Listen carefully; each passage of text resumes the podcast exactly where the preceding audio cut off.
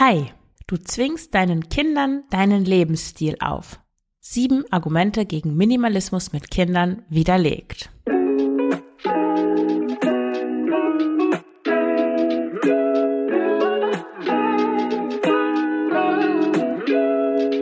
Herzlich willkommen zum Frugales Glück Podcast, dem Podcast über Minimalismus, Nachhaltigkeit und vegane Ernährung.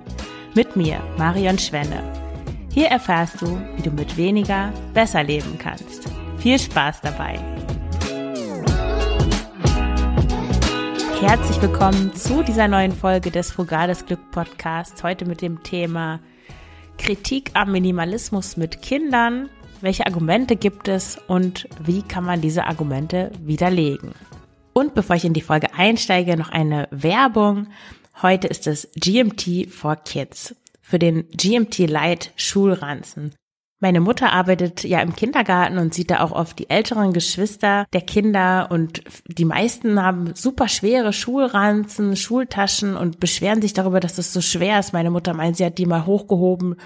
Die wiegen bestimmt acht bis zehn Kilo mit den ganzen Büchern und der Schulranzen selber ist schon super schwer. Und ich finde das echt krass, wenn sich so kleine Kinder in der Grundschule schon abschleppen müssen.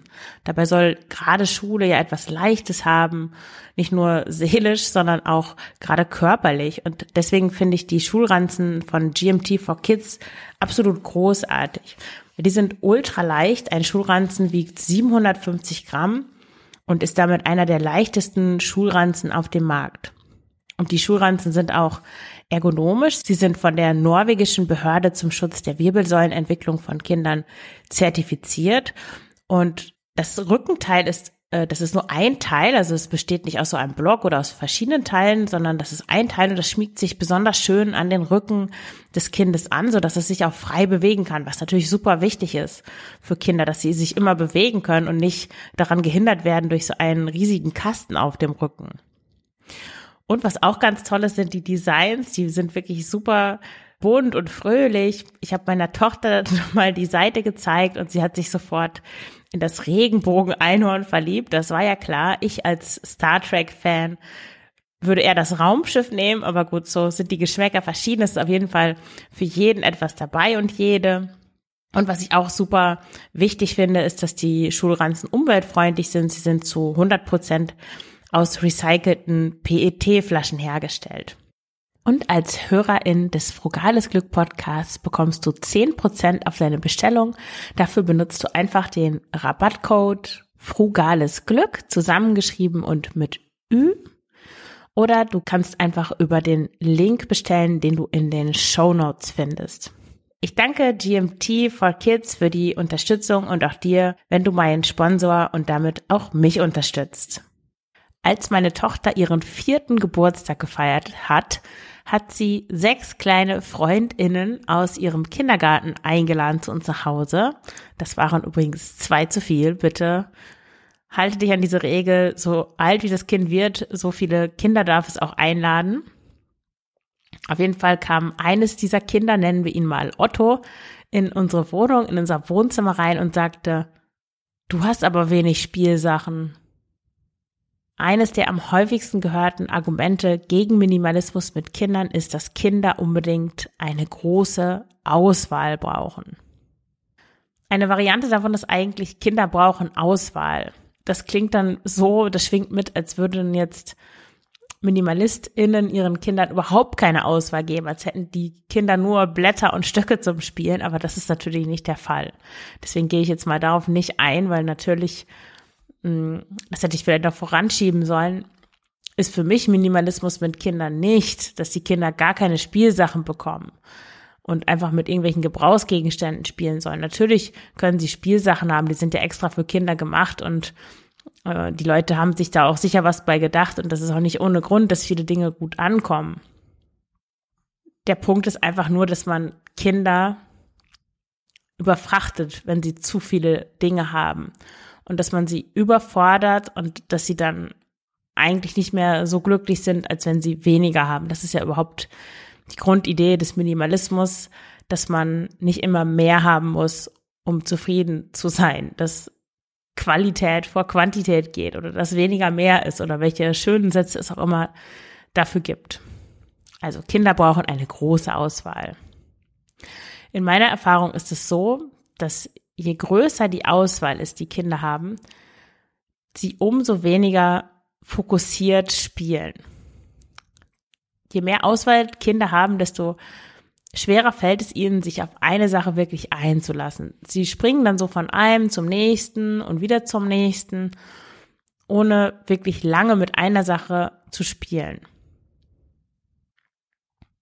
Eine Freundin von mir hat einen Sohn und bei dem war das ganz extrem so. Der wollte eine Minute lang wollte er ein Buch vorgelesen haben, dann ähm, wollte er von der Rutsche rutschen, dann wollte er Knete machen, dann wollte er mit Fingerfarbe malen, dann wollte er mit Playmobil spielen und so ging das den ganzen Tag weiter und ich war schon nach zehn Minuten erschöpft von diesem Hin- und Herspringen von einem Ding zum anderen.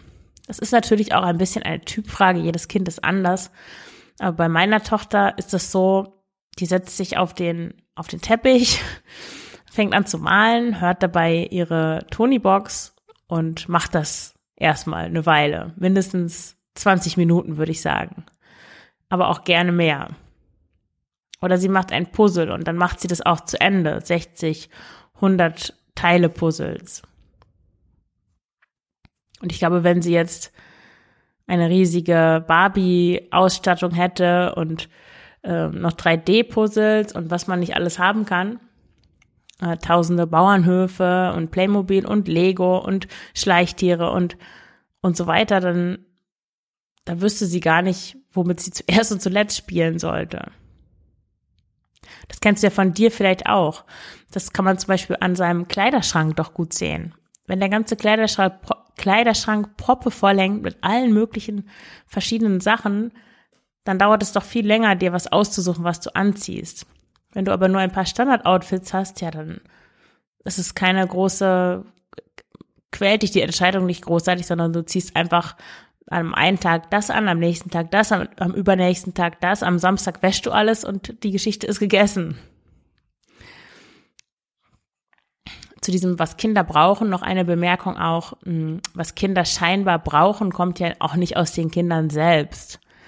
Das ist ja nicht, nicht ein Bedürfnis, das den Kindern irgendwie hm, angeboren wäre oder so, sondern dieses Brauchen ist ja ein künstliches Bedürfnis, das erzeugt ist durch Werbung durch Marketing. Und diese Leute sind schlau, die haben gute Strategien und gerade Kinder sind dann natürlich leichte Opfer, weil die sich schnell für alles Mögliche begeistern. Und auch andere Kinder dann ja so zu automatischen oder ganz leichten Opfern davon werden und auch selber dann diese Werbebotschaften weitertragen. Diese Trends, die man immer wieder sieht, Pepper und dann Frozen und was ältere Kinder gerade toll finden, weiß ich nicht. Aber das ist ja schon krass, wenn man sich diese Disney-Trends zum Beispiel, wenn man sich das anschaut, wie viel Geld damit gemacht wird. Also das ist ja nichts, was einem Kind irgendwie, was aus dem Kind selber herauskommt, sondern das wird von außen an es herangetragen. Genauso wie du nicht von selbst auf die Idee kommst, oh, jetzt brauche ich aber unbedingt eine Schlaghose, sondern du siehst das vielleicht in der Werbung oder in irgendeinem, auf auf äh, Instagram oder ich weiß nicht, wo man Modetrends heutzutage sieht, in irgendeiner Zeitschrift, keine Ahnung. Und dann denkst du, ah cool, das wäre eigentlich gar keine schlechte Idee. Dann gehst du in dein, in den Laden deines Vertrauens oder auf die Shopping-Webseite deines Vertrauens und kaufst dir eine Schlaghose, obwohl du vorher überhaupt nicht die Idee hattest, eine Schlaghose zu tragen. Der nächste Kritikpunkt am Minimalismus mit Kindern ist, dass Kinder Platz brauchen. Kinder brauchen in der Tat Platz, ich stimme zu, aber sie brauchen Platz zum Toben und Herumrennen. Aber sie brauchen nicht Platz, der dann mit allem möglichen Krempel vollgestellt wird und den sie dann auch noch immer wieder aufräumen müssen und ewige Streitherde äh, oder wie sagt man? Ein ewiger Grund zum Streit, der täglich wiederkommt, damit hervorgerufen wird räum dein Zimmer auf. Wie furchtbar. Das, daran erinnern wir uns doch selber noch, dass das niemand gerne gemacht hat. Und ja, je mehr Sachen da sind, desto mehr muss man auch aufräumen. Deswegen, ja, Kinder brauchen Platz, aber sie brauchen Freiraum, freien Platz und keinen vollgestellten Platz. Also noch ein wunderbarer Grund, ein paar Dinge auszusortieren. mit denen dein Kind, deine Kinder eh nicht spielen. Der dritte Kritikpunkt am Minimalismus mit Kindern. Kinder brauchen ein eigenes Zimmer. Das richtet sich jetzt eher ja an die Eltern mit kleineren Kindern. Ich denke, ja, viele Kinder in der Grundschule kriegen dann irgendwann ihr eigenes Zimmer, aber oft hört, ich habe das oft gehört, schon als mein Kind äh, ein, zwei, drei, vier Jahre alt war. Sie wird jetzt bald fünf. Das Kind braucht doch ein eigenes Zimmer, das geht doch nicht. Und hier kommt es sehr stark, wie gesagt, auf das Alter darauf an, aber auch auf das Kind. Meine Tochter wird bald fünf und sie schläft immer noch mit mir im Bett. Bei ihrem Papa, wir haben ja das Wechselmodell, sie ist eine Woche bei mir, eine Woche bei ihrem Papa. Und bei ihrem Papa hat sie ein eigenes Zimmer. Und ich frage sie wirklich immer wieder, ich glaube fast jedes Mal, wenn sie bei mir ist, möchtest du ein eigenes Zimmer haben? Gefällt dir das so noch? Sag mir, wenn du ein eigenes Zimmer möchtest, weil ich, ja, mir ist es natürlich auch wichtig, ihre Bedürfnisse zu erfüllen. Aber sie antwortet immer, nein, ich will mit dir zusammen schlafen, das ist so schön kuschelig. Und dann lassen wir das natürlich so, wenn sie das schön findet. Mich stört das überhaupt nicht. Ich finde das auch schön. Ich genieße das, solange sie noch so klein ist und noch mit mir zusammen sein will. Das ist doch einfach wunderbar. Und ja, weil sie auch keine Containerladung voll an Spielsachen hat, kann sie das Wohnzimmer als ihr Spielzimmer benutzen. Und wenn sie dann nicht da ist, dann fällt das gar nicht auf. Schau doch gerne mal in dem Beitrag zu dieser Folge auf Frugales Glück vorbei. Da findest du ein paar Fotos von unserem Wohnzimmer, wie das aussieht. Ja, du siehst da die Spielsachen, die meine Tochter hat und du siehst auch, wie ich das als Arbeitszimmer benutze. Arbeitszimmer klingt jetzt sehr übertrieben, aber naja, ich sitze dafür gewöhnlich und arbeite. Und das ist super zu kombinieren, weil wir eben beide nicht so viele Dinge haben. Und das funktioniert einfach super. Und trotzdem, wenn sie alle ihre Dinge auspackt, dann kann sie doch schon den ganzen Fußboden bedecken. Was man gar nicht denken würde, wenn man auf das kleine Regal schaut, was sie da an Sachen hat. Ein weiterer Kritikpunkt am Minimalismus mit Kindern. Dann wird mein Kind von anderen Kindern gemobbt. Was sagen die anderen Kinder denn dann nur? Es gibt dieses wunderbare Zitat von Mark Twain. Ich zitiere. Whenever you find yourself on the side of the majority, it is time to pause and reflect. Auf Deutsch ungefähr, wenn du dich auf der Seite der Mehrheit wiederfindest, ist es Zeit, innezuhalten und nachzudenken oder zu reflektieren. Wenn andere Kinder mobben, dann ist der Grund nicht dein Kind, oder das Problem ist nicht dein Kind, sondern das Problem ist das Kind, das mobbt. Und egal, was ihr auch unternehmen würdet, das Kind, das mobbt, würde immer etwas finden, um dein Kind zu mobben.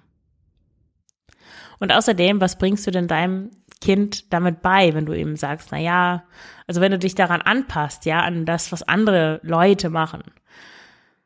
Damit bringst du ja deinem Kind bei, dass man sich so zu verhalten hat, wie die Mehrheit und dass man möglichst wenig anecken soll, dass man am besten so ist wie alle anderen.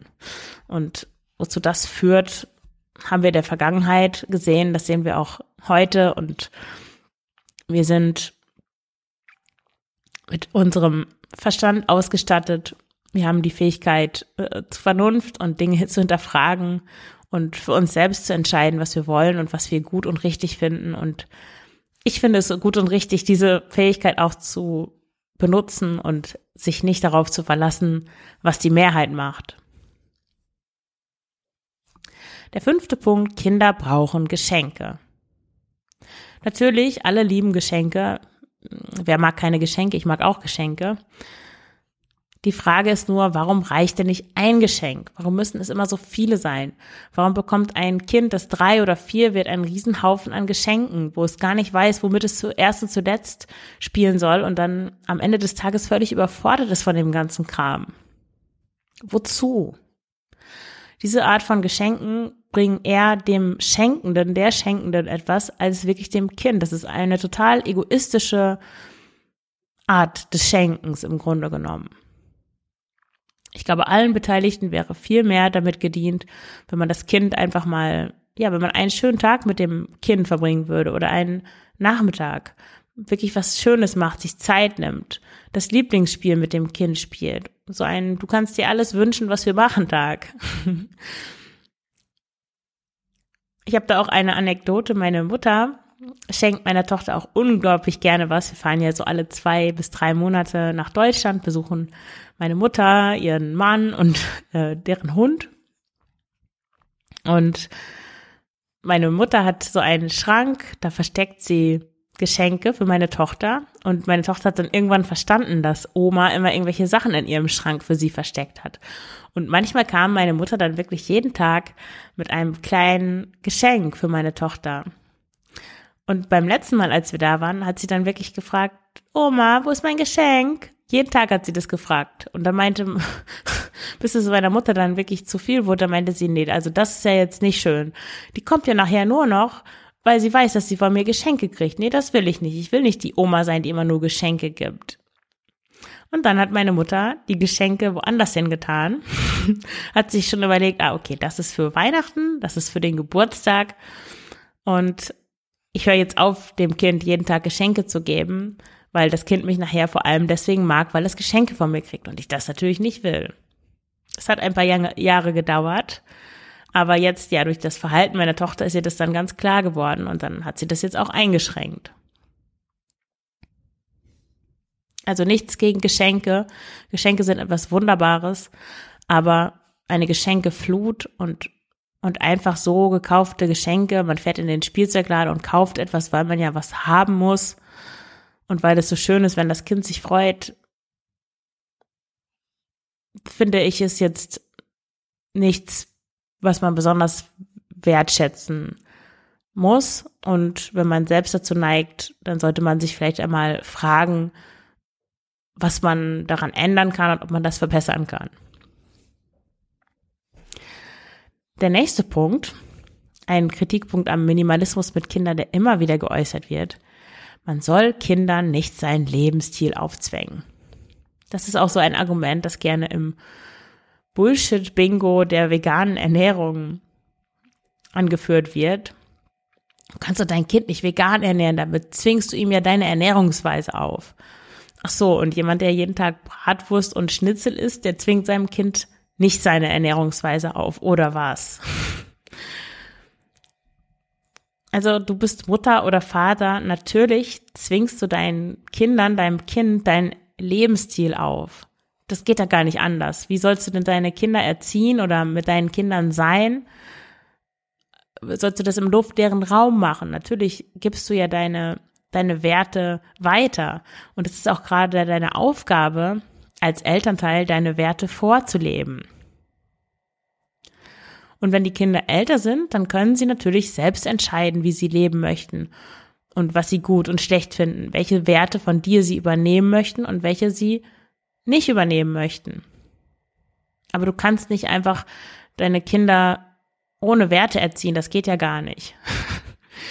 Und wenn man selber minimalistische Werte hat, und sie dann natürlich auch in seinem Leben und in seinem Leben mit seinen Kindern umsetzt, dann kann man ja seine Kinder nicht da rausnehmen. Soll ich jetzt meine Kinder mit Spielsachen überschütten, dann wäre das ja wiederum ein anderer Lebensstil, den ich wiederum meinem Kind, meinen Kindern aufzwinge, so gesehen. Also die Logik, dieses Argument ist einfach nicht logisch. Aber das hat auch, denke ich, wieder etwas mit diesem Mehrheitsdenken zu tun. Die Mehrheit überschüttet Kinder mit Spielzeugen. Es wird aber nicht als Überschütten gesehen, sondern als normal. Und das ist halt das, was man so macht. Und alles, was davon abweicht, ist irgendwie extrem und komisch und verdächtig, weil es stellt etwas in Frage und die meisten Menschen stellen nicht gerne Dinge in Frage und setzen sich auch nicht so gerne mit Gewissheiten auseinander, weil es ist unbequem und hm, die Komfortzone ist sowieso eigentlich schön. Nichts gegen Komfortzone, es ist auch manchmal angenehm, einfach die Dinge zu tun, die man immer tut. Das mache ich natürlich auch, aber wo wollte ich jetzt ähm, damit hinaus?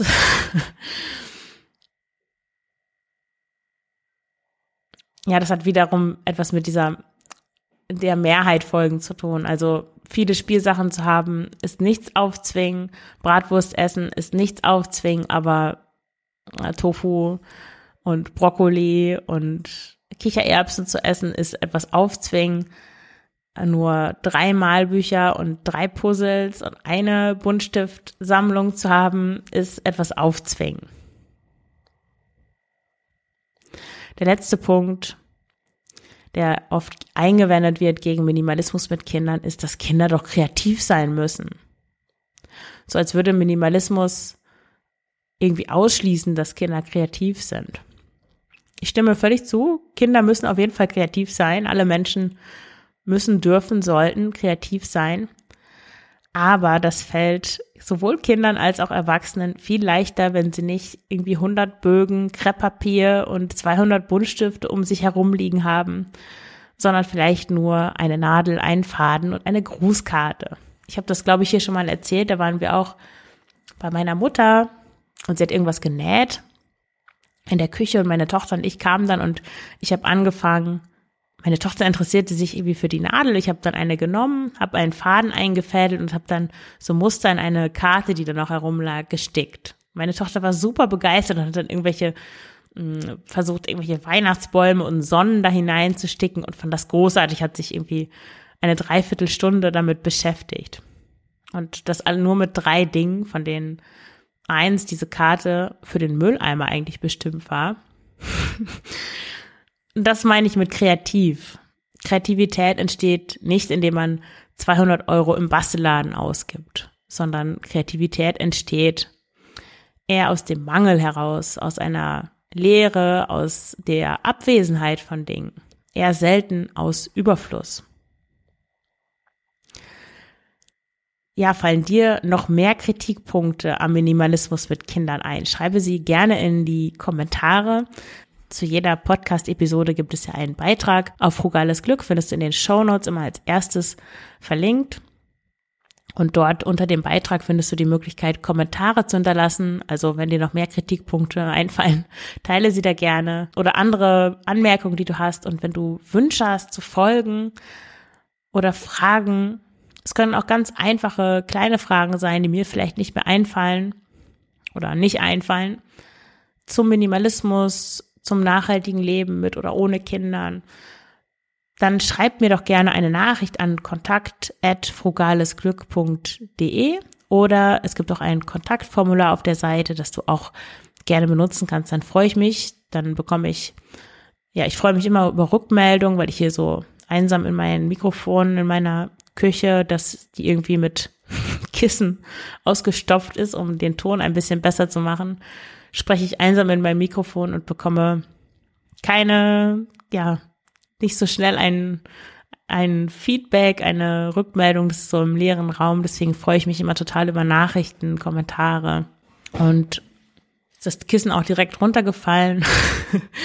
Wenn du mich unterstützen möchtest, kannst du das natürlich gerne, indem du den Sponsor unterstützt, GMT for Kids, den ich am Anfang erwähnt habe, oder indem du Bücher über meinen Affiliate-Link bei Buch 7 kaufst. Buch 7 ist ein nachhaltiger und sozialer Buchversand.